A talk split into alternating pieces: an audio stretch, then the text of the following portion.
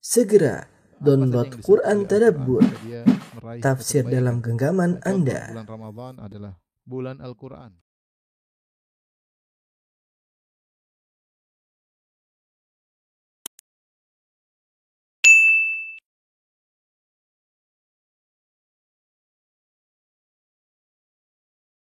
Bismillahirrahmanirrahim. Assalamualaikum warahmatullahi wabarakatuh.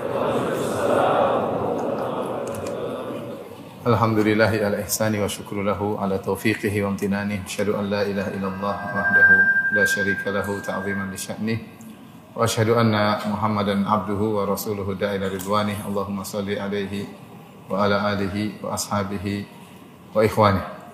Para hadirin dan hadirat yang dirahmati oleh Allah Subhanahu wa taala. Alhamdulillah puji dan syukur kita panjatkan kepada Allah Subhanahu wa taala yang masih memberikan kita kesempatan untuk bisa bermajelis pada sore hari ini untuk saling mengingatkan ya terutama tentang musuh bebuyutan kita yaitu iblis dan para pengikutnya ya, yang cita-citanya adalah menjerumuskan kita dalam neraka jahanam. ya.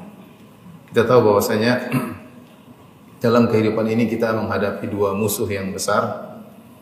Yang pertama adalah musuh internal yaitu hawa nafsu kita sendiri dan yang kedua adalah musuh eksternal yaitu iblis dan para pengikutnya.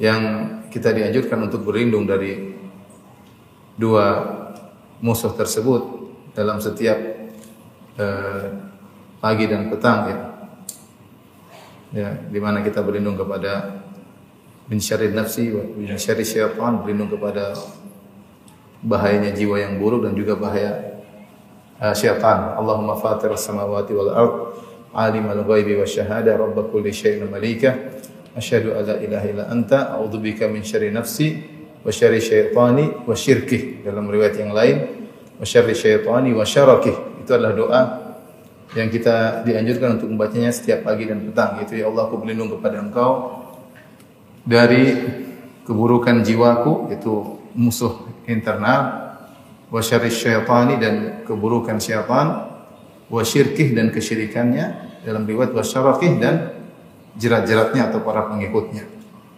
Nah, pada kesempatan kali ini kita akan bahas tentang musuh eksternal yang berbahaya itu iblis dan para pengikutnya. Sungguhnya eh, Allah Subhanahu wa taala telah mengingatkan kita dengan firman-Nya Inna syaitana lakum aduwwun fattakhidhuhu aduwa. Sungguhnya syaitan adalah musuh bagi kalian. Maka jadikanlah uh, syaitan adalah musuh kalian ya. Innahu yad'u hizbahu liyakunu innama yad'u hizbahu liyakunu min ashabis sa'ir. Sungguhnya dia menyeru ya, pengikutnya untuk menjadi penghuni neraka jahanam. Itu untuk menemani dia dalam neraka jahanam. Bagaimana uh, kisah iblis ya? Kenapa begitu dendam kepada Adam dan keturunannya kepada kita semua? Kenapa kita semua jadi target iblis untuk dimasukkan dalam neraka jahanam? Kisahnya ma'ruf sebagaimana Allah sebutkan dalam banyak ayat dalam Al-Qur'an bahwasanya iblis dahulu dikenal sebagai makhluk yang soleh sampai para ulama khilaf apakah dia termasuk asalnya adalah golongan jin ataukah golongan malaikat khilaf di kalangan para salaf sebagian mengatakan iblis asalnya adalah dari, dari malaikat dan sebagian salaf mengatakan iblis adalah dari golongan jin. Meskipun pendapat yang lebih kuat bahwasanya iblis adalah dari golongan jin sebagaimana firman Allah Subhanahu wa taala kana minal jinni fa fasaqa an amri rabbih. Sungguhnya dia dari golongan jin kemudian dia membangkang dari perintah Allah Subhanahu wa taala. Dan uh, dia dari golongan jin karena kita tahu unsur penciptaan malaikat dan jin dan manusia berbeda. Kata Nabi SAW, khuliqatil malaikatu min nur, malaikat tercipta dari cahaya, wa khuliqatil jan min marijin min nar, dan jin diciptakan dari nyala api. Wa khuliqa Adam dan Adam mimma wusifa lakum, diciptakan dari apa yang dijelaskan kepada kalian itu dari tanah. Sehingga jin, iblis bukan dari kalangan malaikat, tapi dari golongan jin. Namun kenapa bisa timbul khilaf? Ini pendapat sebagian salaf. Karena saking solehnya iblis. Awalnya dia sangat apa? Soleh. Sehingga sampai ada sebagian salah berpendapat dia dari golongan dari golongan malaikat. Terlebih lagi Allah Subhanahu wa taala menyebutkan iblis dalam barisan jin ya. Eh, menguruskan iblis dalam barisan malaikat. Wa idh qala rabbuka lil lil malaikati isjudu li adama fasajadu illa iblis. Tatkala kami berkata kepada para malaikat sujudlah kepada Adam Allah katakan kami perintahkan kepada malaikat untuk sujud kepada Adam maka fasajadu semua malaikat sujud illa iblis kecuali iblis. Seakan-akan iblis adalah bagian dari golongan apa? Malaikat. Artinya iblis dulu gaulnya sama malaikat. Gaulnya sama siapa? Malaikat. Saking saking solehnya. Sekian lama dia beribadah kepada Allah Subhanahu wa taala ya. Dengan takwanya, dengan kesolehannya. Tetapi semua itu berubah ketika Allah menghadirkan pendatang baru yang Allah langsung muliakan yaitu Allah menciptakan Adam alaihissalam dengan Allah memberikan banyak kelebihan pada Adam. Di antaranya Adam diciptakan alaihissalam dengan kedua tangan Allah Subhanahu wa taala. Ya. Ma mana'aka an tasjuda lima khalaqtu bi yadayya. Kata Allah Subhanahu wa taala, wahai iblis, apa yang menghalangimu untuk sujud kepada Adam yang aku ciptakan dengan kedua tanganku? Kemudian selain itu Adam alaihissalam diajarkan oleh Allah ilmu yang tidak diketahui oleh para malaikat. Wa 'allama Adam al-asma'a kullaha. Thumma aradahum 'ala al-malaikati faqala anbi'uni bi asma'i haula'i kuntum shadiqin. Allah ajarkan ilmu kepada Adam yang para malaikat tidak tahu. Adam tahu. Jadi Adam dimuliakan dengan ilmu. Kemudian yang ketiga Allah menyuruh para malaikat termasuk iblis untuk sujud kepada Adam. Rupanya hal ini menjadikan iblis hasad kepada Adam. Oleh karenanya dikatakan awwalu dzambin usiya fis sama al hasad wa awwalu dzambin usiya Allah fil ardi al hasad. Dosa pertama kali yang Allah dimaksiati di langit adalah karena hasad. Hasadnya iblis kepada Adam dan dosa yang pertama kali Allah dimaksiati di bumi adalah juga karena hasad yaitu hasadnya Qabil kepada Habil. Inilah rupanya hasad ini menjalar ke dalam tubuh iblis dan iblis tidak terima ketika dia disuruh sujud kepada Adam ya. Dia sujud disuruh sujud kepada kepada Adam. Maka ketika Allah menyuruh iblis sujud kepada Adam, malaikat sujud. Iblis tidak tidak mau kemudian dia mengungkapkan isi hatinya, dia berkata, "Ana khairun minhu." Saya lebih baik daripada Adam. Ngapain saya sujud kepada dia? Ya karena ya, ya dia merasa hebat ya. Khalaqtani min nar wa khalaqtahu min tin. Aku engkau ciptakan dari api sedangkan Adam engkau ciptakan dari tanah. Intinya ini pembahasan panjang pernyataan iblis yang tidak benar dan ini menggunakan kias yang fasidul i'tibar tapi kita tidak bahas masalah itu. Tapi intinya saya cerita bagaimana awal mula iblis adalah makhluk yang soleh, taat beribadah kepada Allah entah berapa ratus tahun, entah berapa ribu tahun, Allah alam, tapi kemudian akhirnya dia pun berubah karena hasad yang tidak bisa dibendung dalam hatinya, yaitu dengki kepada Adam alaihi salam. Ya. Akhirnya ketika dia membangkang, maka Allah hukum dia ke dalam neraka jahanam. Karena dia membangkang, Allah hukum dia dalam neraka jahanam.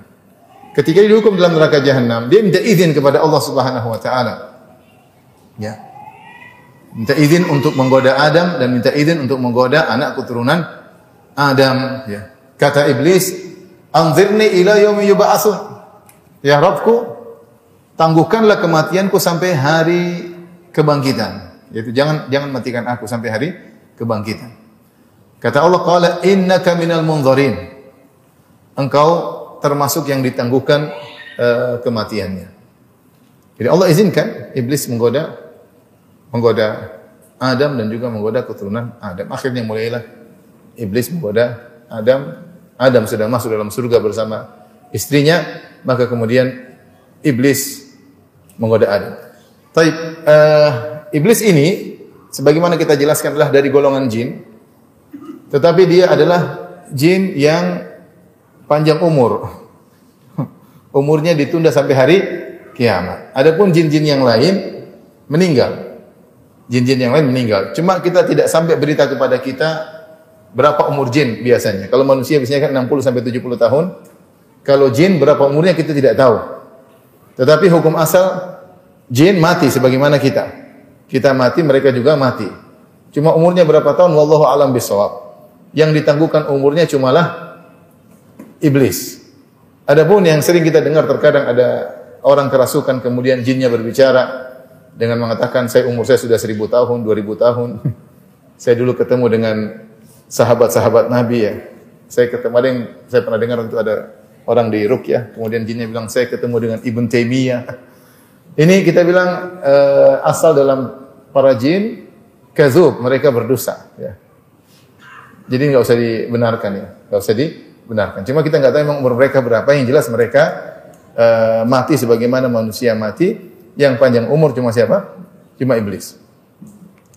Mulai ketika iblis hasad kepada Adam dan Adam masukkan dalam surga bersama istrinya, maka iblis berjanji untuk menggoda Adam ya. Dan juga anak keturunannya. Sebenarnya kalau dia mau hasad-hasad, dia harusnya hasad sama Adam saja. Karena dia yang jengkel sama siapa? Adam. Tapi hasad dia tidak berhenti kepada Adam. Saking jengkelnya sama Adam, dia ingin anak keturunan Adam semuanya masuk neraka jahanam. Ini bahayanya hasad. Orang sudah hasad tuh kadang keluar dari nalar yang benar ya. Saya pernah ada orang datang kepada saya, Ustadz, istri saya di sihir. Saya bilang siapa yang sihir? Kalau nggak salah dia bilang kakaknya atau adiknya. Loh kakaknya? Iya Ustadz, kakaknya yang sihir. Loh kasih tahu ini haram. Kakaknya lulusan pondok Ustadz. Masya Allah. Jadi kalau sudah hasad, dia nggak peduli. Yang penting musuhnya bisa bagaimana bisa rusak, bisa mampus, bisa mati adiknya sendiri pun dia sihir, uh, padahal dia juga lulusan pondok. Tapi ini kenyataan saya pernah ditanya seperti itu. Tapi intinya iblis hasad, mulailah dia menggoda Nabi Adam alaihissalam. Ya. Dia menggoda Nabi Adam alaihissalam. Allah sebutkan dalam Al-Quran ya, bagaimana Allah mengingatkan Adam tentang bahaya iblis. Kata Allah, "Inna faqulna ya Adamu inna hadza aduwwun laka wa li zawjika fala yukhrijannakuma minal jannati fatashqa." Kata Allah, "Wahai Adam, sungguhnya iblis ini adalah musuhmu dan musuh istrimu. Maka jangan sampai fala yukhrijannakuma, jangan sampai dia mengeluarkan kalian berdua dari surga menuju tempat yang lain fatashqa, maka kau akan menderita." Allah tidak mengatakan maka kalian berdua menderita, tapi Allah sandarkan penderitaan kepada Adam. Kata Allah, "Fala yukhrijannakuma minal jannati fatashqa." Jangan sampai iblis mengeluarkan kalian berdua dari surga, fatashqa maka kau akan sengsara wahai Adam. Kata para ulama dalil bahwasanya di dunia yang harus sengsara adalah suami karena dia yang mencari nafkah untuk apa? istrinya. Artinya Adam nanti kalau dilemparkan ke bumi, di, di, dikeluarkan dari surga menuju bumi bersama istrinya, yang cari nafkah siapa? Adam atau Hawa? Ada. Makanya Allah sandarkan kesengsaraan tersebut asalatan asalnya kepada Adam. Allah mengatakan jangan sampai kalian berdua keluar dari surga fatashqa maka kau akan menderita wahai siapa? Adam karena kau yang akan mencari nafkah buat buat uh, Hawa. Kemudian Allah sebutkan berbagai macam kenikmatan. Innalaka alla tajua fiha. Kau di surga kau tidak akan lapar.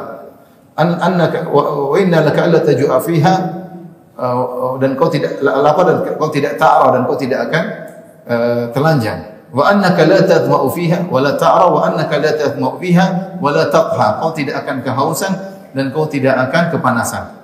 Artinya kau tinggal di surga itu nyaman, enggak lapar, enggak haus, enggak telanjang, kemudian tidak kepanasan.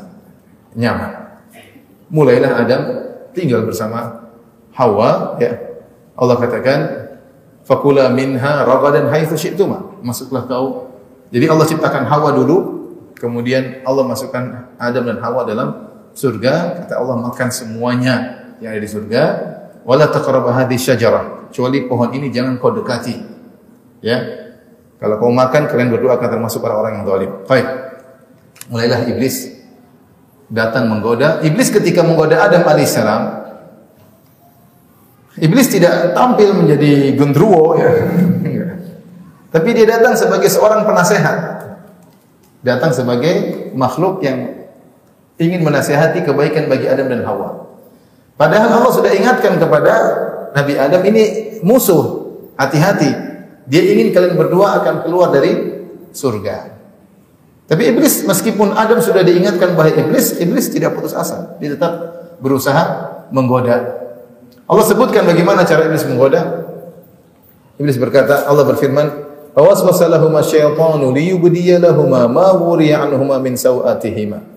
Wa qala ma nahakuma rabbukuma an hadhihi syajarati illa an takuna malakaini aw takuna minal khalidin. Wa qasamahuma inni lakuma laminan nasihin. Fadallahuma bighurur.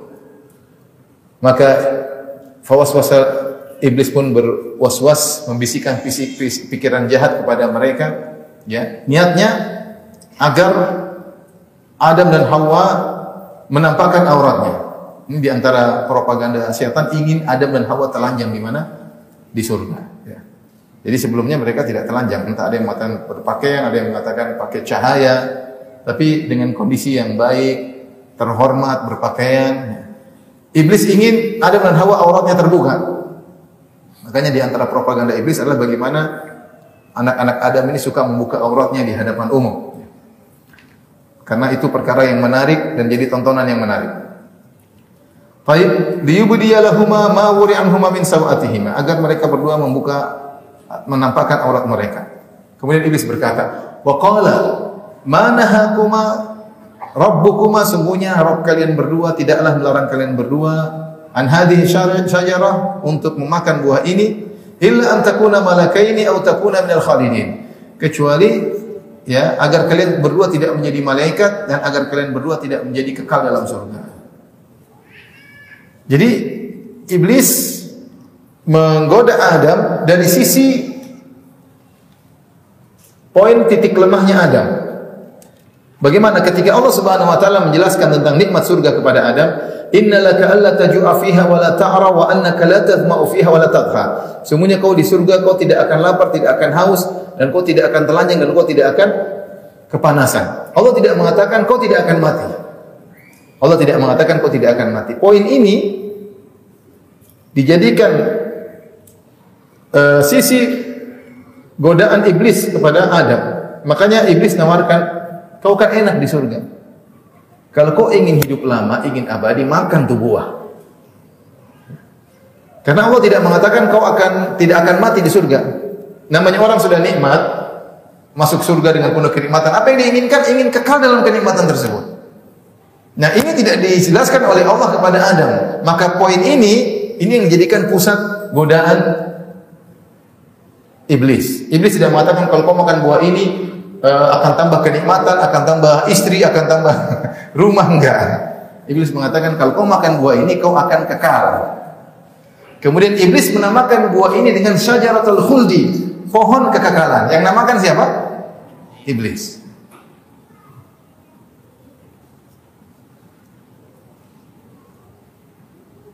Dalam surat Toha kata iblis, "Qala hal adulluka ala syajaratil khuldi wa mulkin la yabla."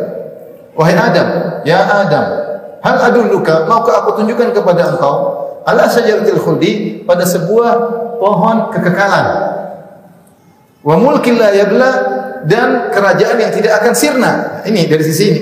Jadi iblis tidak bicara kalau ngidul, dia ketika menggoda fokus. Ini poin lemahnya Adam karena Adam ingin apa? Kekal. Jadi iblis pintar, iblis tahu masing-masing kita mana titik kelemahan kita. Iblis tahu. Sebagaimana iblis tahu Adam pasti pingin yang ini. Pingin kekal. Hal adulluka ala syajaratil khuldi? Maukah aku tunjukkan kepada engkau kepada suatu pohon pohon al khuldi yaitu pohon yang namakan pohon khuldi siapa? Iblis. Padahal pohon itu tidak mengkekalkan tapi iblis namakan. Wa mulkin la yabla dan kerajaan yang tidak akan sirna. Kalau kau makan ini selesai. Bahkan kau akan menjadi malaikat yang tidak bakalan mati. Ya. Illa an takuna malakaini aw takuna minal khalidin. Kalau kau makan jadi malaikat atau kau akan kekal selamanya. Kemudian iblis bersumpah, wa qasamahuma. Iblis pun bersumpah kepada Adam, Adam dan Hawa. Ini lakuma minan nasihin. Sungguhnya aku ini benar-benar pemberi nasihat kepada kalian berdua. Aku benar-benar sangat ingin kebaikan kepada kalian berdua. Dan Adam akhirnya goyah ya. Adam akhirnya goyah. Adam baru pertama kali digoda. Seumur hidup baru pertama kali digoda. Yang goda juga bosnya langsung. Jadi memang kondisi ya, kita kasih udur sama Adam. Tapi Adam alaihissalam, sebenarnya disebut oleh Ibnu rahimahullah ta'ala, dia tidak menduga ada orang, ada makhluk yang bersumpah dengan sumpah yang luar biasa ternyata berdusta. Dia tidak menduga. Dia husnudhan kepada iblis. Namun ini husnudhan tidak pada tempatnya. Kenapa husnudhan tidak pada tempatnya? Karena Allah sudah ingatkan iblis adalah musuh musuhmu yang akan mengeluarkan kamu dari surga. Tetapi iblis saya ini ingin baik sama kalian berdua. Saya ini niatnya baik. Ini laku malaminan nasin. Iblis sampai apa? Iblis menyatakan dengan penekanan yang banyak. Kalau kalian antum mengerti bahasa Arab, pertama waqo sama huma. Pertama dia bersumpah. Ini artinya demi Allah. Ini sungguhnya aku. Ini lakuma laminan nasihin. Sungguhnya aku ini fokus buat kalian dan benar-benar aku ingin berbuat baik kepada kalian. Aku ini benar-benar pemberi nasihat kepada kalian. Jadi dia demi Allah benar-benar aku ini pemberi nasihat. Oh, Adam di berondong dengan berbagai macam gombalnya apa? Iblis. Bisa jadi terbetik dalam Nabi Adam alaihissalam sebagaimana terbetik kepada zuriyahnya kepada keturunannya ini pelanggaran tapi Allah Maha Pengampun. Ini pelanggaran tapi Allah Maha Pengampun. Akhirnya bergejolak apa yang ada dalam hati Adam. Akhirnya Adam pun makan. Fa'akala minha. Adam dan Hawa pun makan. Fabadat sawatuhuma. Maka tampaklah kedua aurat keduanya.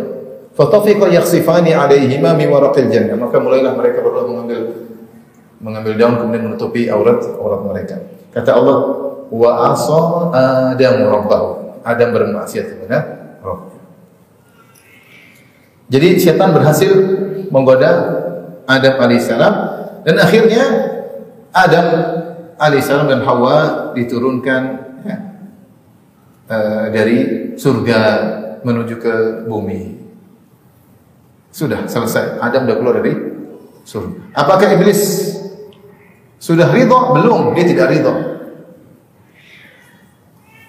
Dia tidak berhasil memasukkan Adam dan Hawa di neraka jahanam. Enggak berhasil. Kenapa Adam dan Hawa bertobat setelah itu? Qala rabbana zalamna ketika apa namanya Allah tegur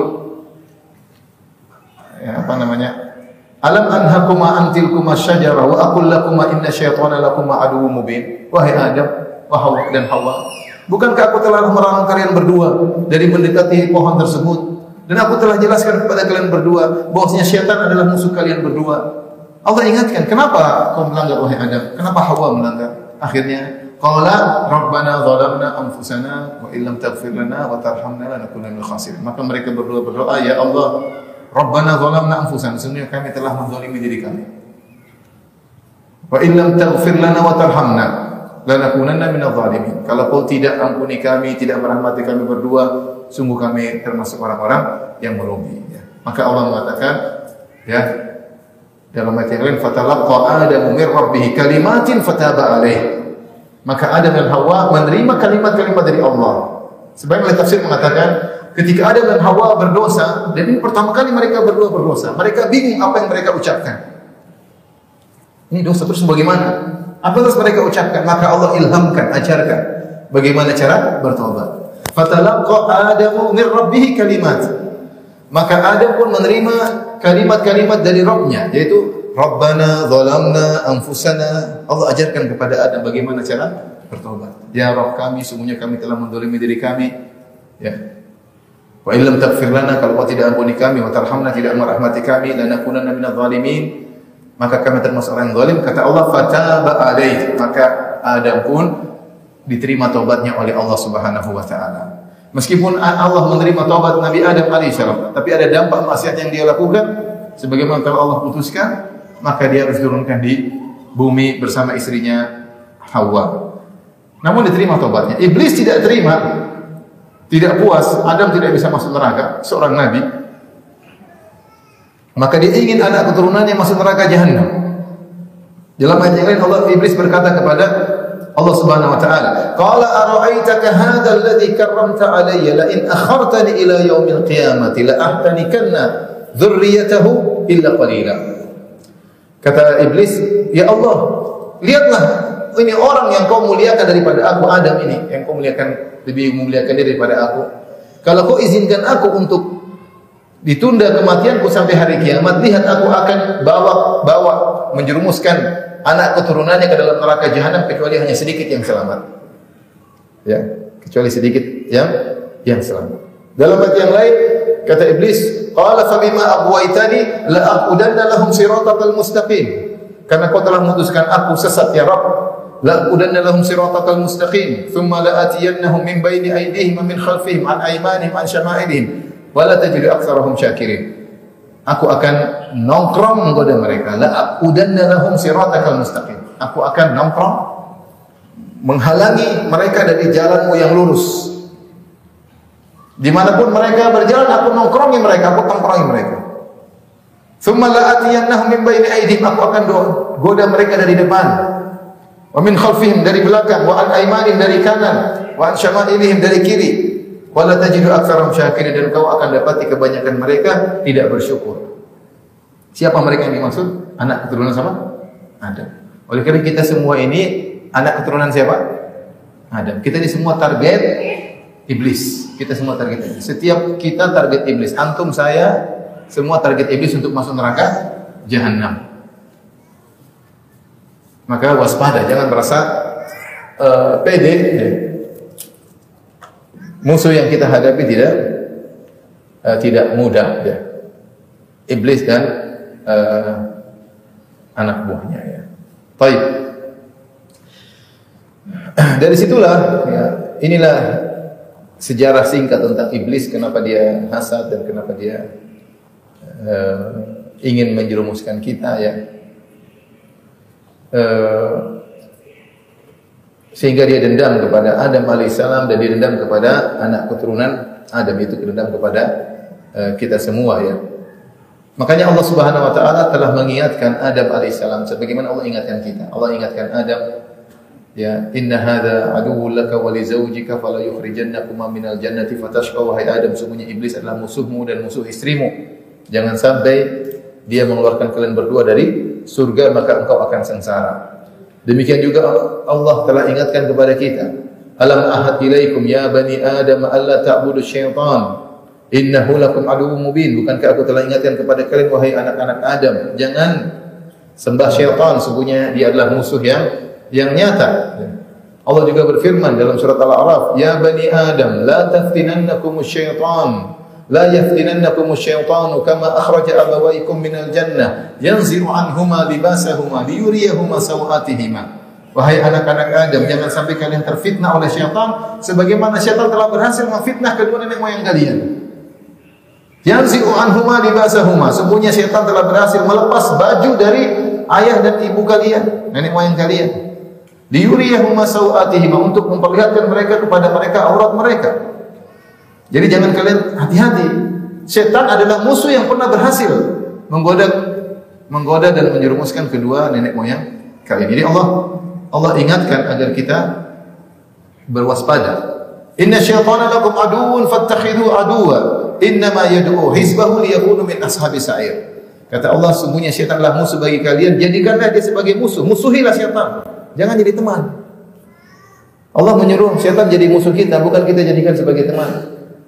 Sebagian kita kalau di depan banyak orang, masya Allah musuh setan. Tapi kalau sendirian teman setan. Kalau sendirian teman setan, nggak ada yang lihat jadi teman setan. Konco berat. Depan orang masya Allah di atas manhaj, di atas sunnah. Kalau sendirian jadi teman teman setan. Allah mengatakan fattakhiduhu aduwa. Jadikanlah setan sebagai musuh kalian. Innama yad'u hizbahu liyakunu min ashabi sa'ir. Dia itu menyeru pengikutnya untuk menemani dia dalam neraka jahanam. Karena dia akan masuk neraka jahanam. Dan dia ingin ada teman-temannya masuk dalam neraka jahanam menemani dia. Makanya para mengatakan hasad paling tertinggi adalah model hasadnya iblis. Hasad yang biasa, hasad yang hasad yang biasa kita dapati, hasad itu bagaimana? Hasad yang biasa itu ada orang dapat kenikmatan, kita ingin kenikmatannya pindah kepada kita. Itu hasad yang biasanya. Ada orang seorang misalnya di kantor, kemudian tahu-tahu diangkat menjadi direk, direktur. Yang di bawah cemburu. Ya, pingin orang ini tertangkap atau tertuduh sehingga dia mengganti posisi direktur tadi. Artinya kenikmatannya berpindah dari orang lain kepada dirinya. Itu hasad yang biasa. Ada orang laki-laki hasad sama temannya. Kenapa? Temannya punya istri cantik, padahal dia wajahnya biasa-biasa. Dia bilang kapan temanku mati, biar aku menjadikan apa? Menjadi pengganti nikmat tersebut. Ini hasad yang biasa. Hasad yang antara misalnya para pedagang ingin tokonya sepi, tokonya ramai, ingin orang-orang ramai pindah ke dia dan toko dia jadi apa? Sepi. Itu hasad yang biasa. Yang ingin nikmat pindah dari orang lain kepada dirinya. Hasadnya iblis lebih daripada itu. Dia tidak butuh nikmat pindah. Kalau dia hasad yang biasa, dia ingin Adam keluar dari surga dan dia yang masuk surga. Itu hasad biasa, tapi hasad iblis tidak begitu. Hasad iblis yang penting Adam keluar dari surga. Meskipun saya tidak menempati apa? Surga. Itu dia ingin merasakan sama-sama menderita. Jadi orang kaya, ingin orang kaya itu miskin seperti dia. Itu hasad parah, itu hasad iblis. Bukan kekayaannya pindah kepada dia, tapi dia ingin si kaya itu miskin sama seperti itu hasad tingkat tinggi. Para ulama itu hasad tingkat tingkat tinggi. Iblis ingin anak keturunan Adam nemani dia di neraka. Bukan dia menggantikan posisi Adam di surga, tapi ingin sama-sama sama-sama di neraka. Ya. Sama dengan hasadnya orang-orang Yahudi. Orang Yahudi hasad kepada kaum ini Wadda kathir min ahli kitabi law yaruddunakum min ba'di imanikum kuffaran hasadan min indi anfusihim. Banyak ahli kitab ingin kalian kafir lagi seperti mereka karena hasad. Mereka tahu mereka kufur karena tidak beriman kepada Nabi Muhammad SAW orang Yahudi.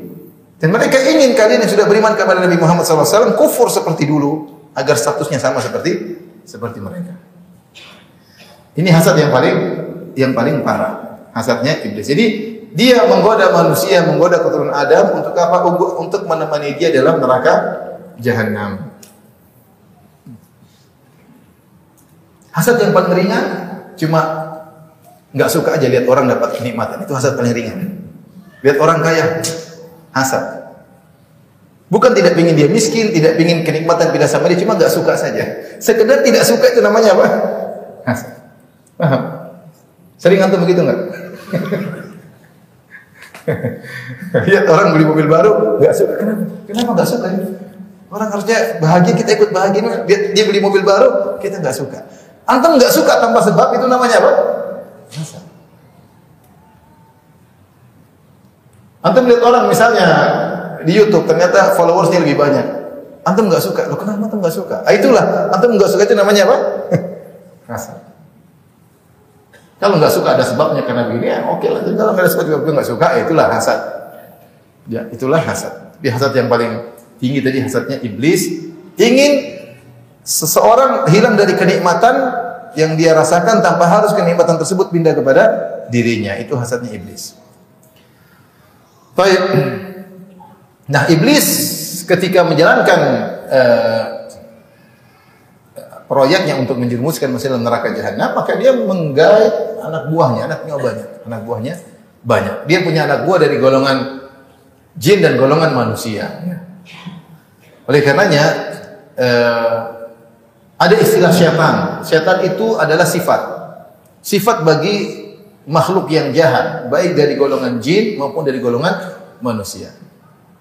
Jin tidak semuanya buruk.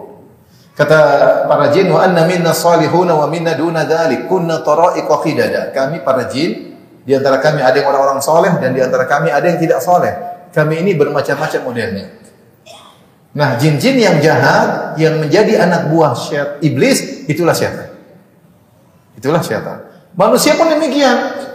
Ada manusia yang menjadi anak buah syaitan, disadari atau tidak disadari. Allah Subhanahu wa taala berfirman, "Wa kadzalika ja'alna likulli nabiyyin aduwan syayatinal insi wal jinni yuhi ba'dhum yuhi ba'dhum ila ba'dhin zukhrufal qawli gurura." Kata Allah Subhanahu wa taala, demikianlah kami jadikan bagi setiap nabi musuh syayatinal insi wal jinni.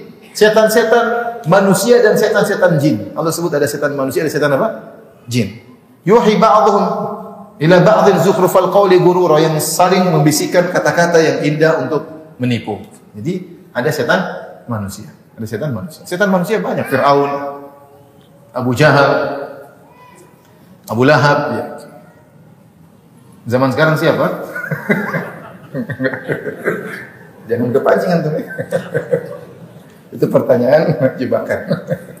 Jadi setan manusia banyak ya. Sampai orang-orang berulama mengatakan Jah, Jaham bin Safwan yang semua firqah yang menyimpang dalam asma sifat kembali kepada Jaham bin Safwan. Ya. Sampai sebagian ada yang mengatakan Jaham bin Safwan dulunya muridnya iblis. Kemudian dia pun berkembang jadi iblis belajar sama dia. Saking apa? Hebatnya dalam menyesatkan manusia. Ya. Jadi banyak anak buah iblis dari golongan jin maupun dari golongan manusia. Dari sini kita tahu istilah iblis, istilah setan.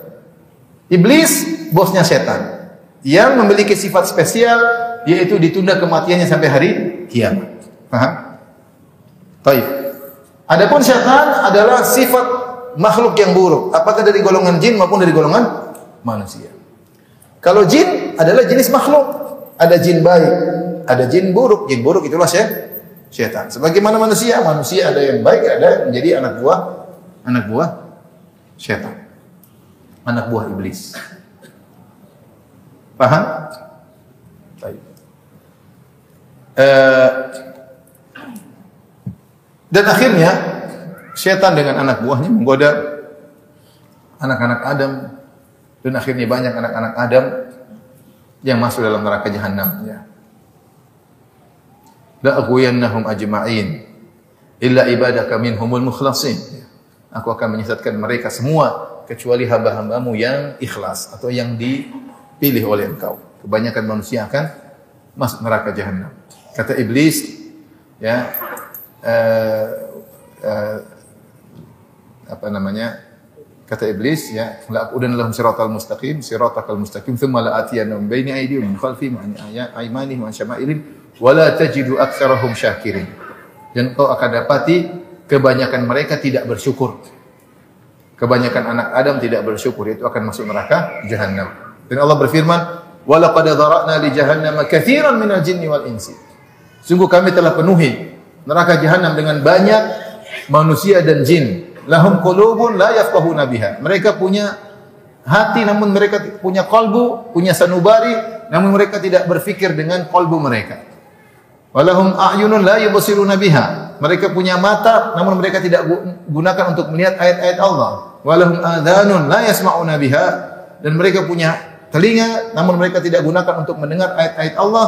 Ulaika kal an'am. Mereka itu penghuni neraka dari golongan jin dan manusia seperti binatang ternak. Balhum adhal bahkan lebih buruk daripada lebih sesat daripada binatang ternak. Ya.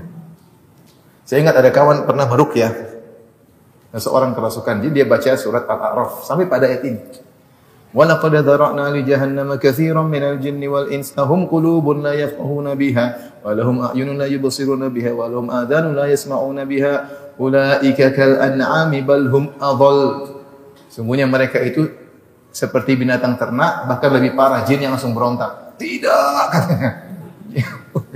dia dia teriak pada waktu ayat sampai ayat ini. Kelihatannya dia tahu bahasa Arab. Makanya dia protes. Dia tidak, dia protes. Jadi demikianlah. jadi banyak yang akan masuk neraka jahanam sebagaimana Allah kabarkan. Artinya banyak keturunan Adam yang akhirnya tergoda oleh iblis dan para anak buahnya. Baik, sekarang kita renungkan tentang syaitan, musuh kita ini. Syaitan, ya, termasuk iblis. Di antara sifat-sifat syaitan yang buat sulit ber berhadapan dengan dia, padahal dia adalah musuh kita, tapi sulit berhadapan dengan dia. Pertama, Setan dan pasukannya melihat kita namun kita tidak melihatnya. Kata Allah, "Innahu yarakum huwa wa qabiluhu min haitsu la tarawnahu." Sungguhnya iblis dan pengikut-pengikutnya melihat kalian dari sisi kalian tidak bisa melihat mereka. Kalau kita punya musuh kelihatan, enak kita bisa berhadapan. Tapi kalau musuh nggak kelihatan, repot. Kita punya musuh setan dan iblis yang tidak bisa kita lihat. Sehingga dia enak saja mau goda dari depan, dari belakang, dari kanan, dari kiri, kita tidak tahu. Kita tidak tahu karena kita tidak tahu. Kalau kita lihat ah ini iblis ini. Ah kamu iblis, kita bisa menghindar. Kita nggak tahu. Tahu-tahu dia membisikkan dalam hati. Kita nggak ngerti. Musuhnya, musuh kita tidak kelihatan. Makanya di antara ibadah yang berat adalah al-murabit, orang yang berjaga di daerah perbatasan. Itu pahalanya besar. Orang yang berjaga di daerah perbatasan. Bahkan kalau dia meninggal maka amal jariah mengalir kepadanya. Yang ini tidak disebutkan bagi orang yang mati syahid. Kenapa? Karena orang yang di daerah perbatasan dia tidak ngerti tiba-tiba ada yang tembak dia ini nggak ngerti musuh di mana. Daerah perbatasan itu ngeri karena musuh tidak kelihatan. Tiba-tiba datang pelan-pelan. Dia lagi sholat lagi apa ditembaki. Kalau medan pertempuran ya kelihatan sudah saling hadap-hadapan bisa melawan. Kalau tidak kelihatan repot. Ini kesulitan pertama berhadapan dengan iblis dan teman-temannya adalah musuh kita tidak kelihatan. Kemudian setan ketika menggoda, dia tidak jauh-jauh, dia dekat dengan kita. Bahkan saking dekatnya, dia mengalir dalam tubuh manusia seperti aliran darah. Kata Nabi SAW, Inna syaitana yajri min bani Adam majradam. Sungguhnya setan mengalir dalam tubuh manusia seperti aliran apa? Darah. Sebenarnya dia masuk, bukan bukan musuh jauh. Bukan musuh dalam selimut lagi. Musuh dalam daging. Musuh dalam darah dan daging. Entah bagaimana dia mengalir, tapi yang jelas dia mengalir dalam tubuh manusia seperti aliran aliran darah. Bahkan Allah bahkan Nabi berkata, "Ma minkum min ahadin illa waqad wukila bihi qarinuhu minal jin." Tidak seorang pun dari kalian kecuali telah diutus untuknya qarin pendampingi dari dari golongan jin. Jin ada sama kita. Siap menggoda kapan saja. Uh, jadi setan itu bukan bukan berarti cuma di sudut rumah lantai dua enggak dalam dalam diri kita siap menggoda kita kapan saja. Kemudian yang berikutnya yang menjadikan setan sangat berbahaya yang dia goda adalah kolbu kita alladzi yuwaswisu fi sudurin nas yang bisik-bisikin hati manusia. Ya. ya. Dia tidak menggoda dengan bisik-bisiknya. Enggak. Bisiknya langsung dalam ke kolbu. Kalau dengar, ah setan. Dasar setan. Kalau dia ngomong kita tahu, tapi dia nggak masuk dalam hati kita nggak tahu. Kita pikir itu ide kita, kita pikir ini adalah pola pikir kita, ternyata setan. Itu ilham dari setan. Setan membisikin.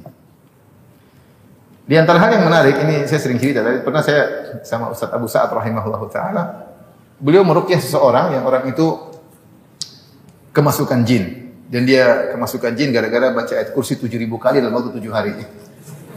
ayat kursi yang harusnya mengusir setan malah karena situ kita tanya dia. Kalau nggak salah dia seorang mahasiswa. Ustaz Abu Sa'ad rahimahullah ketika merukyah saya menemani beliau. Di antara kelebihan orang ini, dia bilang, kenapa kau, saya punya kelebihan Ustaz, saya bisa tebak isi hati manusia. Ah, saya bilang nggak mungkin. Nabi tidak tahu, kok bisa tahu? Enggak, saya bisa tahu. Akhirnya ketika uh, kerasukan kemudian jinnya berbicara, intinya saya nggak saya tanya, gimana kok bisa? Saya ingin tahu aja, kepo ini kepo. Saya bilang kenapa kok? Gak mungkin, kok nggak mungkin tahu? Saya bilang sama jin tersebut, oh nggak mungkin tahu sini. Bagaimana kok bisa tahu? Jadi rupanya orang ini dia misalnya membuka, misalnya ada uh, lima benda, terus dia bilang sama temannya, kamu pilih nomor yang berapa, nggak usah bilang. Misalnya ada benda nomor satu, nomor dua, nomor tiga, nomor empat, nomor lima. Kamu pilih nomor berapa, nggak usah bilang saya, saya akan tebak. Benar, ketika dia ngelihat hati, coba kamu fokus pilih nomor mana. Akhirnya dia fokus pilih nomor empat, tapi dia nggak usah bilang. Terus saya bilang, ah nomor empat kan, eh, kok, kok bisa tahu? Ah, itu cara, itulah dia bisa tahu isi hati manusia cuma sekedar itu. Saya tanya sama jinnya, kok bisa Kata jinnya, begini Ustadz, jadi saya bisik-bisikin, nomor empat, nomor empat. Nomor, oh. Ini kenyataan maksudnya. Tapi jin pendusta ya. Tapi maksud saya, jadi terkadang ketika iblis menggoda dalam hati seorang, dia merasa itu ilham dia, dia merasa itu pola pikir. Ternyata iblis, siapa yang memberikan uh, bisikan-bisikan tersebut. Saya pernah ketemu dengan seorang, dia selalu digoda, dia, dia dalam dirinya ada jin Nasrani. Kemudian selalu dia bilang Ustaz saya dibisik-bisikin tentang tentang agama Nasrani, bahwasanya Nasrani itu benar, Trinitas itu adalah tauhid. Dibisikin terus. nah, di sini bisik-bisikin, bukan bisikin suara. Kalau bikin suara kita bisa kabur, kita bisa setel murotal selesai. Enggak, tapi dia langsung dalam hati, langsung dalam pikiran. Langsung dalam pikiran menunjukkan bisikan iblis sangat berbahaya. Akhirnya orang punya akidah macam-macam. Ada yang nekat Eh, di pinggir pantai akhirnya tenggelam. Kenapa bisa begitu? Ada yang bisikin. Bisikin. Ini bahayanya iblis. Iblis langsung masuk ke dalam kolbu sanubari manusia dan kolbu manusia sanubari manusia itulah yang menentukan iya dan tidak. Ada khilaf di kalangan para ulama atau ada pendapat. Sebenarnya sebenarnya akal itu tempatnya di mana? Ada yang mengatakan akal tempatnya di otak ya. Ada yang mengatakan akal tempatnya di sanubari di kolbu. Yang benar bahwasanya akal letak letaknya di kolbu. Data untuk mengolah, berpikir benar itu di otak, tapi yang iya atau tidak mengambil keputusan adalah apa? Kolbu. Paham? Otak ini untuk data, tapi untuk iya atau tidak, lakukan atau tidak, maju atau mundur, yang menentukan adalah kolbu. Nah, inilah yang dibisikkan oleh oleh iblis. Kemudian di antara bahayanya musuh kita ini setan. Setan tidak pernah lelah menggoda. Kita kenal ada makhluk namanya malaikat. Malaikat Kata Allah, la yasamun, la yafturun, yusabbihuna yusabbihuna al-laila wan la yafturun. Malaikat bertasbih kepada Allah siang dan malam dan tidak pernah capek. Tercipta dari cahaya yang energi tidak pernah habis. Subhanallah. Tidak makan dan tidak minum. Kita makan, energi kita habis. Malaikat diciptakan, sekali diciptakan energinya nggak pernah habis. Jadi Allah menciptakan dengan sumber energi yang luar biasa. Layak turun tidak pernah capek. Beribadah kepada Allah layak amun tidak pernah bosan. Kita capek, kita lelah, kita bosan sehingga terkadang Rasulullah ajarkan kepada kita variasi dalam ibadah agar kita tidak bosan. Dan Rasulullah menyuruh kita sedikit-sedikit yang penting berkesinambungan agar tidak bosan. Karena kalau terus-terus bisa jadi bosan. Kata Ibn Abbas, karena yatakhawalu yatakhawalu Nabi wasallam bil mau'idah. Rasulullah SAW kasih nasihat juga tidak terus-terusan. Rasulullah selang-seling supaya tidak tidak bosan. Itu sifat manusia bosan. Dan sifat manusia letih. Syaitan termasuk makhluk yang tidak capek untuk menggoda. Sampai syaitan dalam sebagian riwayat tidak tidur siang. kata, kata Nabi, "Qilu fa inna syaitana la yaqil." Tidurlah siang karena syaitan tidak tidur apa? Siang. Kenapa? Dia tidak mau tidur siang, dia menggoda terus. Kesempatan untuk mengajak orang-orang ke dalam neraka jahanam. Dalam hadis kata Nabi SAW, Inna syaitana qa'ada li Adam bi atrukih. Sungguhnya syaitan itu nongkrong di jalan anak Adam dengan semua jalannya. Dia mau ke masjid ada syaitan yang menggoda, dia mau berjihad ada syaitan yang menggoda. Dalam hadis disebutkan ketika seorang yang berjihad, maka syaitan bilang kalau kamu berjihad nanti anakmu mati, istrimu eh, nanti kamu mati, anakmu bagaimana, siapa yang ngurus? Kalau kamu mati, istrimu bagaimana? Dinikahi laki sama laki-laki lain, akhirnya hartanya diambil. Mobilmu yang kamu baru beli dipakai sama laki-laki lain. Akhirnya dia nggak jadi berangkat. Dia mau berhaji, aduh kamu mau haji nanti uangmu itu bisa dikembangkan buat bisnis buat anak. Akhirnya haji nanti dua, dua tahun lagi deh, tunda. Padahal dia sudah punya duit. Semua dia mau apa pun, ada setan yang menggoda. Dia mau hijrah, kamu hijrah tinggal ditinggal teman-temanmu. Kamu berhijrah nanti susah loh hijrah nggak gampang tuh ada yang baru keluar dari instansi riba sekarang jadi tukang bakso. Kamu mau jadi kayak gitu, akhirnya nggak jadi. Dia mau bersedekah, nanti kamu miskin. Asyaitonu ya'idukumul faqar. Nanti kamu miskin dan macam-macam. Jadi setan tidak pernah lelah dalam menggoda manusia dan dia tidak punya kerjaan lain. Kalau antum kan kerjaannya banyak kan. Ada yang jadi ini, ya. setan kerjaan cuma goda manusia, nggak ada kerjaan lain. Tidak ada kita baca sejarah setan jadi petani, setan jadi nggak ada. Setan kerjanya cuma goda kita, nggak ada kerjaan lain. Repot kita punya musuh yang fokus, tidak ada kerjaan lain. Kalau musuh tersebut punya banyak kerjaan, mungkin dia lalai, dia letih, mungkin dia istirahat, mungkin dia enggak. Dia enggak ada kerjaan lain kecuali menggoda uh, manusia. Bahkan menggoda dari depan, dari belakang, dari kanan, dari kiri dengan berbagai macam model uh, godaan. Kemudian di antara berbahayanya syaitan, syaitan memiliki anak buah yang terstruktur. Dalam hadis Kata Nabi SAW, Inna iblis yadau arsyahu alal ma' thumma yaba'athu sarayahu. Sungguhnya iblis mengutus, meletakkan singgasananya di atas air, kemudian dia mengutus anak buahnya. Fa'adnahu minhu manzilatan a'zamum fitnah. Yang paling dekat kedudukannya dengan iblis adalah yang paling besar fitnahnya. Yaji'u ahaduhum. Maka salah seorang syaitan, ah, salah, sa, sa, bukan salah, syaitan bukan seorang ya.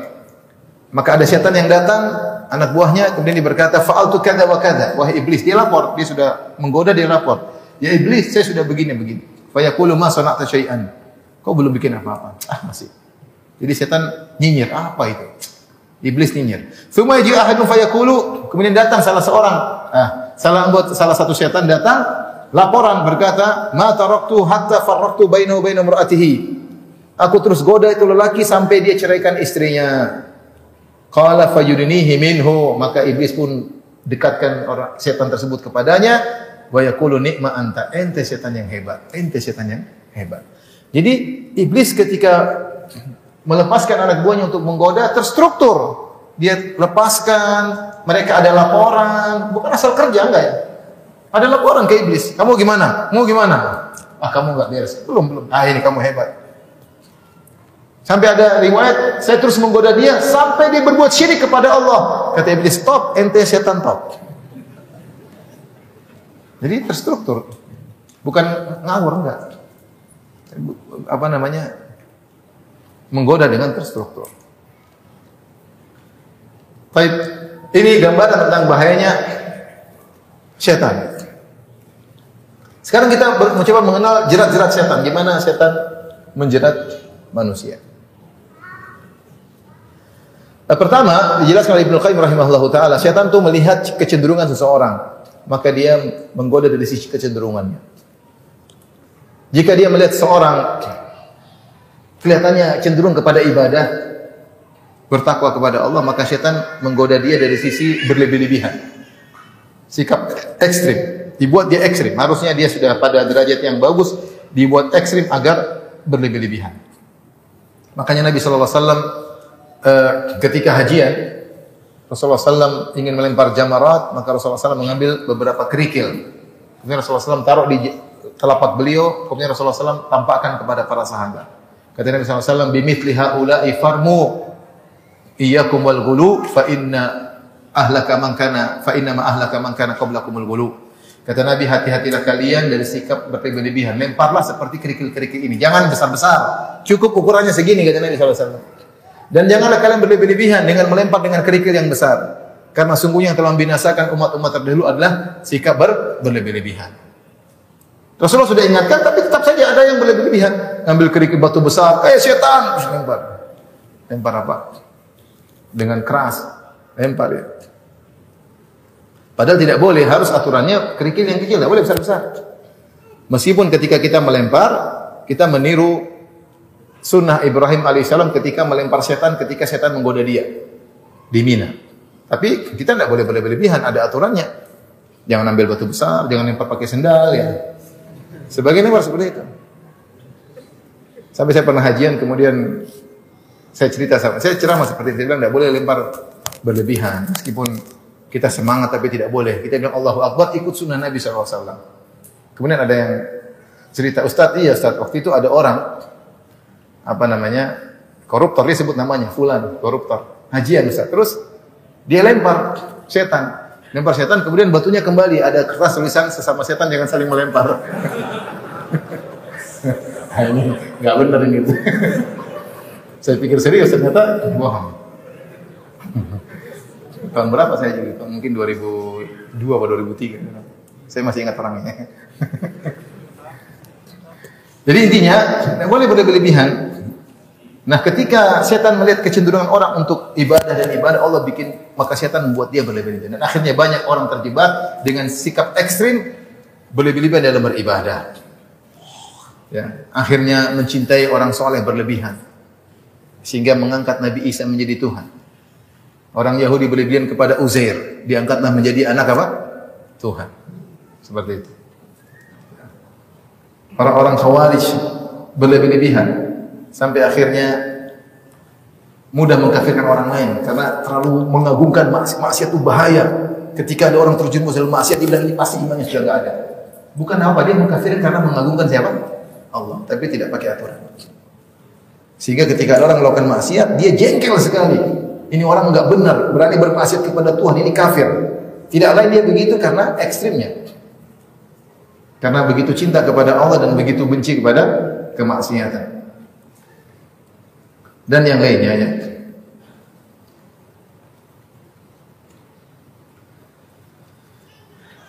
Uh, dan banyak orang terjebak dari sini. Jadi setan menggoda dari sisi kecenderungan seorang. Kalau seorang kecenderungan bermaksiat, maka setan semakin menggelincirkannya. Ya. Kata Allah Subhanahu wa taala, "Alam tar alam tara anna arsalna syayatin 'ala al-kafirin ta'uzzuhum azza." Jadi kamu lihat bahwasanya kami telah mengirim setan-setan kepada orang-orang kafir untuk menghasut mereka berbuat maksiat. Jadi semakin dihasut semakin bermaksiat. Kata Allah juga wa ikhwanuhum yamuddunahum fil ghayyi thumma la yuqsirun. Setan menggoda manusia wa ikhwanuhum dan teman-teman setan dari golongan manusia ikut-ikut menggoda. Terus menyemangati maksiat, thumma la yuqsirun dan mereka tidak malas-malasan dalam menghasut, memprovokasi untuk bermaksiat. Makanya kita lihat setan manusia lebih semangat daripada setan jin karena setan jin tidak kelihatan. Setan manusia kalau provokasi maksiat, wow, di YouTube, di internet sekali. Tahu siapa orangnya? Itu jebakan ya. Baik, ini metode setan pertama mengenal apa kecenderungan seorang kemudian dia menggoda dari sisi tersebut. Yang kedua tadi yang paling berbahaya yang saya sudah jelaskan tadi setan mengenali titik kelemahan seseorang. Orang ini digodanya bagaimana, orang ini digodanya bagaimana. Makanya Ibnu Jauzi menulis buku Talbis Iblis. Bagaimana iblis menggoda orang soleh. Bagaimana iblis menggoda ulama. Bagaimana iblis menggoda. Disebutkan karena setan sudah berpengalaman.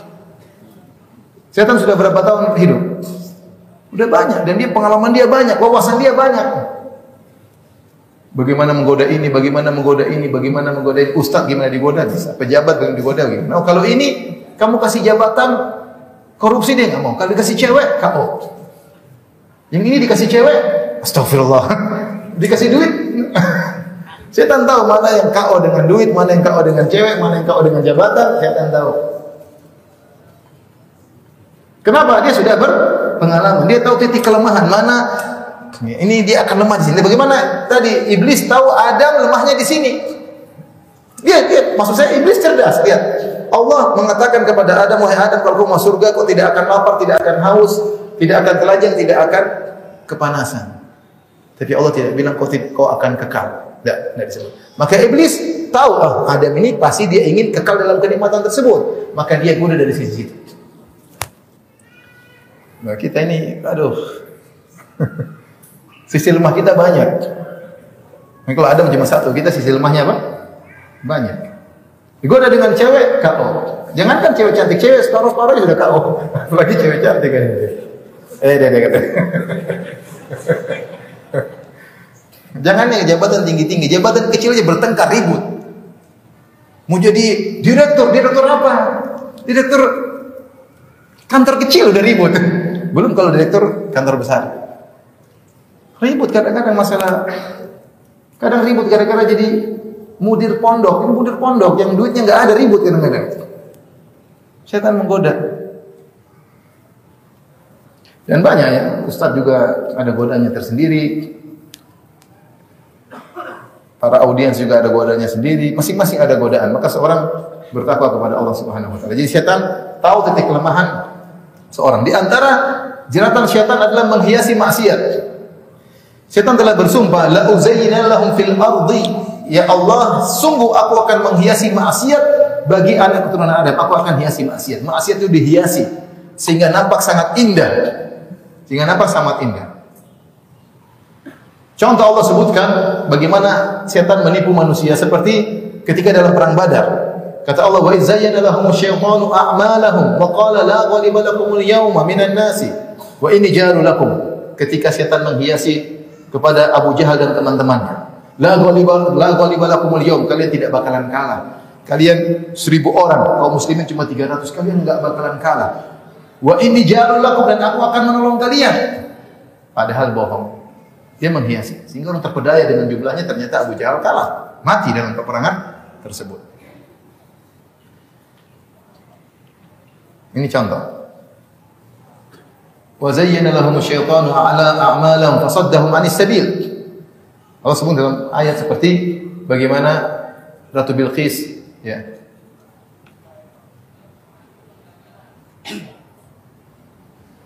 Inni wajah kata kata burung Hud inni wajadtu imra'atan tamlikuhum wa utiyat min kulli syai'in wa 'azim. Ya, aku mendapati ada seorang wanita yang menguasai mereka ya. Kemudian dia memiliki singgasana yang besar, wajadtuha wajadtuha wa qauma syamsi min dunillah. Wa zayyana lahum asyaitanu. Aku dapati Ratu Bilqis dan anak buahnya sujud kepada matahari. Tidak sujud kepada Allah dan syaitan menghiasi amalan mereka. Penyembah matahari mudah syaitan menggodanya. Lihat matahari sumber kehidupan. Dengan matahari tumbuh-tumbuhan tumbuh. Dengan matahari kita bisa melihat indahnya dunia. Dengan matahari kita bisa merasakan kehangatan. Dengan matahari, dengan matahari. Seakan-akan matahari berhak untuk disembah. Gampang seperti itu. Seperti pernyataan sebagian tokoh agama yang mengatakan, kenapa kita menyembah sapi? Contoh, iblis datang. Dia bilang, karena sapi lebih baik daripada ibu kita. Kenapa kalau ibu nyusui kita masih mengharap pamrih dari kita kemudian hari? Masih mengharap balas budi. Tapi kalau sapi menyusui kita, dia tidak mengharap balas budi. Mana lebih afdal sapi atau ibu kita? Ibu kita dong. kalau ibu mungkin lebih afdal sapi. Sapi kenapa tidak mengharap balas budi? Karena bahlul sapi. Coba, setan menghiasi sapi dia punya pola pikir seperti kenapa sapi kita sembah? Karena sapi lebih ikhlas daripada ibu. Ya, gimana nanti bisa beri? Tapi begini ungkapan sebagian mereka sehingga mereka menyembah apa? Sapi. Siapa yang menghiasi itu? Setan. Setan yang menghiasi. Menurut dia tidak masuk akal tapi masuk akal menurut dia. Nah, setan ketika menghiasi maksiat, lihat Adam alaihissalam. Allah mengatakan Fakula minha ragadan haitsu syi'tuma. Wahai Adam dan Hawa, kau di surga semua itu. Banyak sekali tumbuh-tumbuhan, banyak buah-buahan, banyak kenikmatan, banyak daging-daging, banyak makan seluruhnya. Cuma satu yang dilarang. Wala taqrabu hadhihi syajarah. Jangan dekati pohon ini. Satu aja jangan dekati. Satu yang dilarang. Tetapi syaitan menghiasi. Yang banyak ini dilupakan, fokus kepada yang dilarang. Akhirnya dimakan. Padahal yang halal banyak. Nah, begitulah cara setan menghiasi. Terkadang seorang dibukakan pintu halal banyak, tapi ada satu haram yang setan sampai dia kepingin. Sampai kalau dia tidak melakukannya dia gelisah. Kalau dia tidak melakukannya dia gelisah. Padahal itu haram. Padahal dia halal banyak. Masih sering bilang, betapa sering misalnya setan menggoda seorang laki-laki melihat wanita. Padahal istrinya lebih cantik dari wanita tersebut, tapi dihias-hiasi itu perempuan lebih cantik daripada istrinya. Itu saja perempuan itu sih lebih cantik istrinya. Bagaimana kalau lebih cantik perempuan itu? lebih dihiasi lagi. Kata Nabi SAW, Al-mar'atu aura. Idza kharajat istasyrafa syaitan. Perempuan itu adalah aurat. Kalau dia keluar setan begini.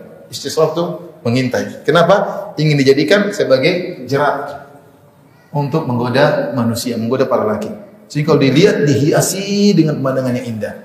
Dari depan kelihatan indah, dari belakang kelihatan indah. Bahkan tutupan terkadang dihias. Di balik tutupan itu gini-gini. Setan macam-macam cara dia menghiasi kemaksiatan. Saya sering sampaikan, lihat, kok orang bisa merokok? Merokok itu apa manfaatnya? Mau merokok pertama udah batu-batu, sudah mahal, duit keluar macam-macam. Tapi orang kenapa suka merokok?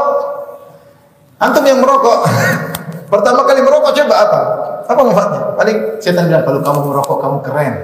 Lihat iklannya kan panjat gunung, naik mobil itu kan dia punya mobil gitu. Yang dia punya mobil motor aja, nggak punya mau merokok ngapain? Ada badan keren merokok gini. Nanti merokok kurus gini.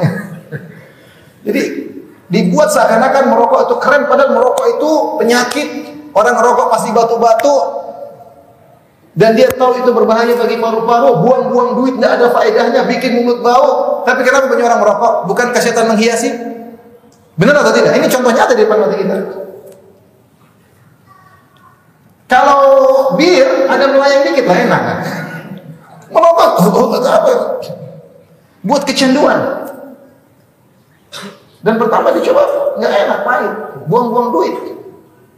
Menderita kalau nggak merokok. Tapi ternyata perokok sangat apa? Sangat banyak. Ini contoh maksiat dihiasi oleh syaitan. Dan banyak maksiat dihiasi oleh oleh syaitan. Maghrib jam berapa? Berapa? 12 15. Baik, kita ringkas. Uh, skala prioritas setan dalam menggoda. Setan punya skala prioritas. Semua disebut oleh Ibnu Qayyim dalam Badail Fawaid. Saya bacakan. Pertama, setan berusaha menggoda manusia agar menjerumuskannya dalam kekufuran, syirik atau kemunafikan. Itu kekufuran. Syirik, kekufuran, munafik semuanya adalah rangkaian kekufuran orang keluar dari Islam. Ini setan yang paling berusaha. Yang penting dari Islam selesai. di neraka menemani setan kekal selama-lamanya. Bagaimana seorang bisa terjumus dalam kekufuran? Kekufuran banyak sekali. Tersebar ya. Mengatakan hukum saya sama dengan hukum Allah, kufur. Mengatakan semua agama masuk surga, kufur. Mengatakan zina halal, homoseksual halal, kufur. Ragu dengan Islam, kufur. Ragu dengan adanya Tuhan, kufur. Banyaklah hal kekufuran. Setan punya cita-cita untuk menjerumuskan orang dalam bawah kekufuran. Banyak sekali. Menghina syariat, kufur. Ya. Dan banyak. Uh, lihatlah bagaimana setan menghiasi kekufuran kepada kaum Nasr. Nabi Isa begini, punya mukjizat ini, bisa menghidupkan orang mati, bisa menyembuhkan ini, sehingga diangkat anak Tuhan. Setelah jadi angkat anak Tuhan, disembah. Seandainya dianggap anak Tuhan, semua pada derajat itu masih mending, tapi disembah, dimohon. Taib, saya tanya sama antum. Yang orang Nasara berapa miliar di dunia ini? Banyak atau tidak? Banyak. Kekufuran banyak, yang menyembah patung, yang menyembah pohon. Jadi ada, saya baru ngobrol sama seorang di sini ada orang yang suka menyembah patung atau pohon. Menyembah patung, menyembah pohon. Masih ada di zaman sekarang ya.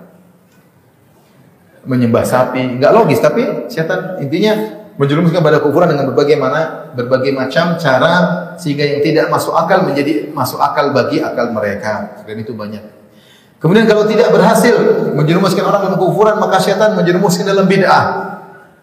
Kenapa bid'ah? Karena bid'ah orang melakukannya, dia enjoy melakukannya dan tidak merasa berdosa. Kalau dia tidak merasa berdosa, sulit untuk meninggalkannya. Dan ini namanya dosa yang argonya berjalan. Kenapa? Karena dia tidak merasa berdosa. Kalau orang maksiat, dia masih rasa berdosa. Saya salah ya. Suatu saat dia mungkin mau kembali. Tapi kalau dia merasa itu baik, dia tidak bakalan berhenti. Kata Sufyan Ats-Tsauri, al-bid'atu ahabbu ila iblis minal ma'siyah. Bid'ah lebih dicintai oleh iblis daripada maksiat. Al-ma'siyatu yutabu minha, orang bermaksiat masih orang bertobat darinya wal bid'atu la yutabu minha adapun bid'ah orang tidak bertobat darinya ya setan senang ini bid'ah kan dia rutinitas melakukan bid'ah. Dan dia tidak merasa bersalah sementara dosa terus mengalir. Makanya di antara firman Allah amilatun nasibah. Orang-orang yang beramal letih, apa letih capek beramal ya ya nasibah. Letih capek tasla naron hamnya masuk dalam neraka jahanam capek beribadah ini beribadah orang khawarij orang khawarij luar biasa ibadah, puasa, salat, kemudian berjihad, tahu-tahu kata Nabi hum kilabu ahli nar, anjing-anjing neraka. Orang yang bid'ah, kasihan kalau bid'ah udah bid'ah aneh-aneh kan. Yang zikir sambil joget-joget capek atau tidak? Capek. Lari kanan, lari kiri, loncat-loncat. Ada di YouTube saya. Capek, capek gitu. Waduh, kalau kita yang gitu. Tapi dia enggak, dia kenapa dia merasa ibadah? Ya. Disuruh bertobat, dia enggak bertobat, dia merasa itu nyaman. Dia merasa itu ibadah. Ngeluarin duit banyak-banyak. Kalau tidak berhasil terjerumus dalam bid'ah dimasukkan dalam dosa-dosa besar. Dosa besar dengan berbagai macam modelnya. Ya. Setan bikin godaan, kata setan, lakukan saja. Allah Maha menerima taubat seorang hamba. Seperti perkataan teman-teman saudara-saudara Yusuf, ya. Ya. Uqtulu Yusuf aw itrahuhu arda yakhlu lakum wajhu abikum wa takunu min ba'dihi qauman salihin. Ketika kakak Yusuf 10 orang berdiskusi, kita di Yusuf ngapain nih? Sudah, dua cara. Kita bunuh atau kita buang dia sehingga ayah kita bisa fokus ngurusin kita, Yusuf sudah nggak ada lagi. Setelah itu kita tobat.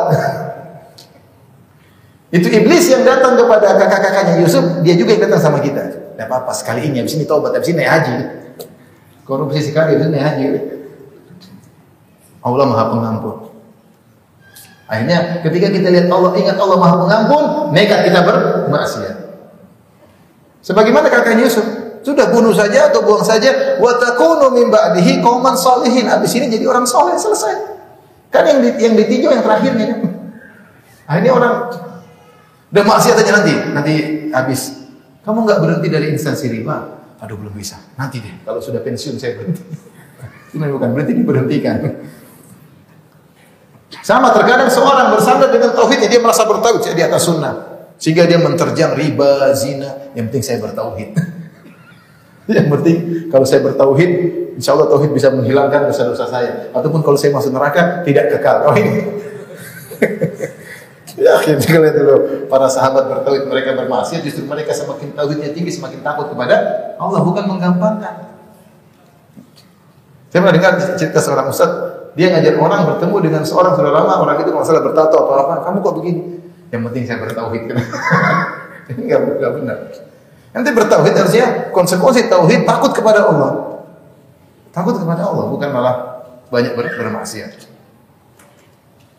Kalau tidak bisa dosa-dosa besar, dijatuhkan dalam dosa-dosa kecil. Digampang-gampang dosa-dosa kecil. Pandangan melihat yang haram, nonton YouTube, nonton film, ah dosa kecil. Tapi melotot biasanya repot. Nonton seri-seri, seri satu, seri dua, drama Korea berseri-seri. Satu judul drama Korea berapa seri? Jangan kalau kurang tahu.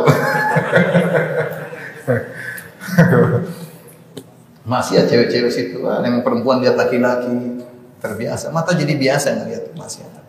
Lihat orang ciuman, orang perlukan. Akhirnya maksiat jadi biasa. Tidak ada, tidak ada kebencian pada maksiat, bahkan cinta sama maksiat. Ya, kita sebenarnya dosa kecil, memandang dosa kecil. Tapi dosa kecil kalau berulang-ulang jadi banyak. Ya, kata Nabi SAW, Iyakum wa muhaqqarati dhunub. Hati-hati kalian, hati-hatilah kalian dengan dosa-dosa yang dianggap sepele. Fa innahunna yajtami'na ala rajul hatta yuhliknahu. Semuanya dosa-dosa kecil terkumpul pada seorang kemudian binasakan orang tersebut.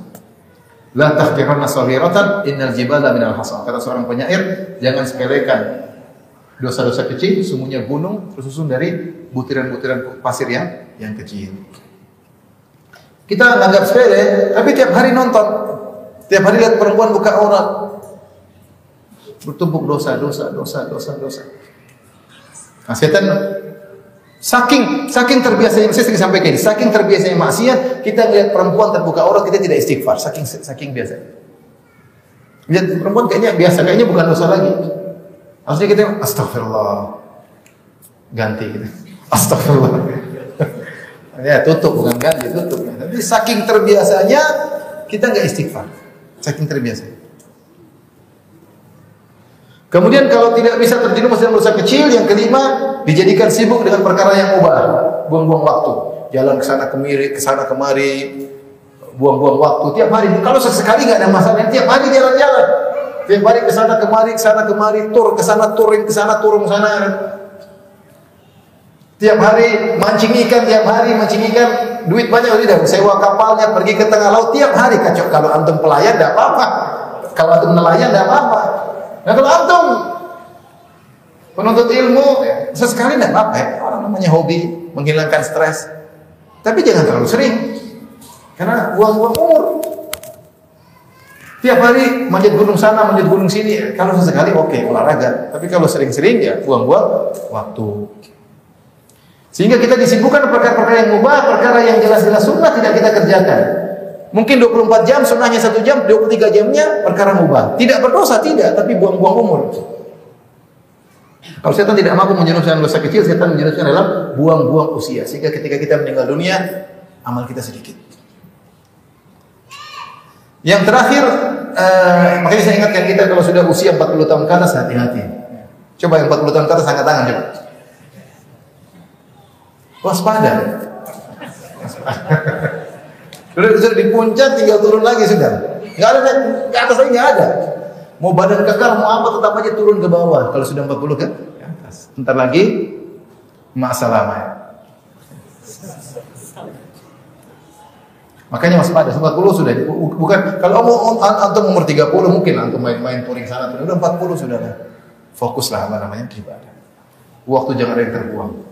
Entah ente baca Quran, entah ente ngaji, entah ente cari nafkah buat anak istri, entah ente sambung silaturahmi, entah jenguk orang tua, entah pokoknya jangan ada waktu yang terbuang. Yang dibuang 40 tahun berusaha belajar sejak sekarang untuk menghargai waktu. Kemudian yang terakhir kalau tidak bisa menyibukkan dengan perkara yang mubah, disibukkan dengan amal yang kurang utama. Setan menggoda sehingga dia sibuk dengan perkara yang kurang-kurang utama, meninggalkan yang utama. Contohnya gimana? Dia punya orang tua di rumah yang harusnya dia rawat, dia malah sibuk ngurus anak yatim, ngurus janda, janda tua, janda muda, lebih semangat lagi. Orang tuanya yang perlu dia rawat tidak dia rawat. Padahal pahala di sini.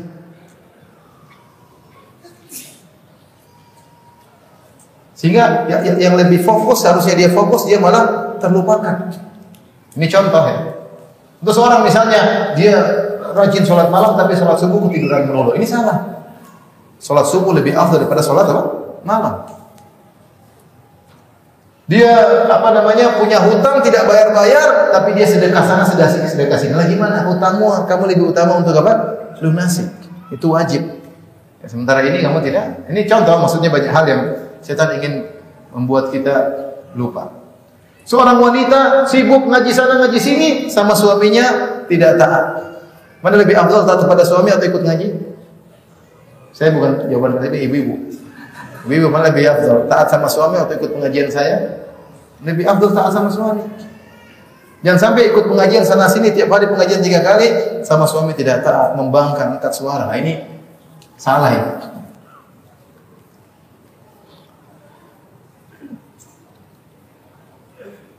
Di antara jerat-jerat setan adalah menakut-nakuti. Asyaitanu ya'idukumul faqr. Setan menakut-nakuti engkau kalau mau bersedekah nanti kamu miskin, nanti kurang, anak-anak nggak bisa. Padahal duit ada, kecuali duit nggak ada. Duit ada, sudah ada tabungan, masih aja takut melulu. Ini rezeki di tangan Allah. Dia takut sehingga ini tidak bersedekah. Di antaranya mengadu domba, kulli ibadi yaqulatihi asna syaitana yanzagu bainahum. Katakanlah kepada hamba-hamba aku untuk berucap yang terbaik semuanya setan mengadu domba di antara mereka. Jadi kita banyak sekali adu domba di antara kaum muslimin, di antara para dai, di antara para audiens, di antara uh, jemaah pengajian. Itu jerat-jerat syaitan. Waspada seorang bertakwa kepada Allah Subhanahu wa taala. Tapi mungkin sampai sini saja apa yang bisa saya sampaikan. Kurang lebihnya saya mohon maaf. Wabillahi taufiq wal hidayah. Assalamualaikum warahmatullahi wabarakatuh. Subhanallah wa bihamdihi.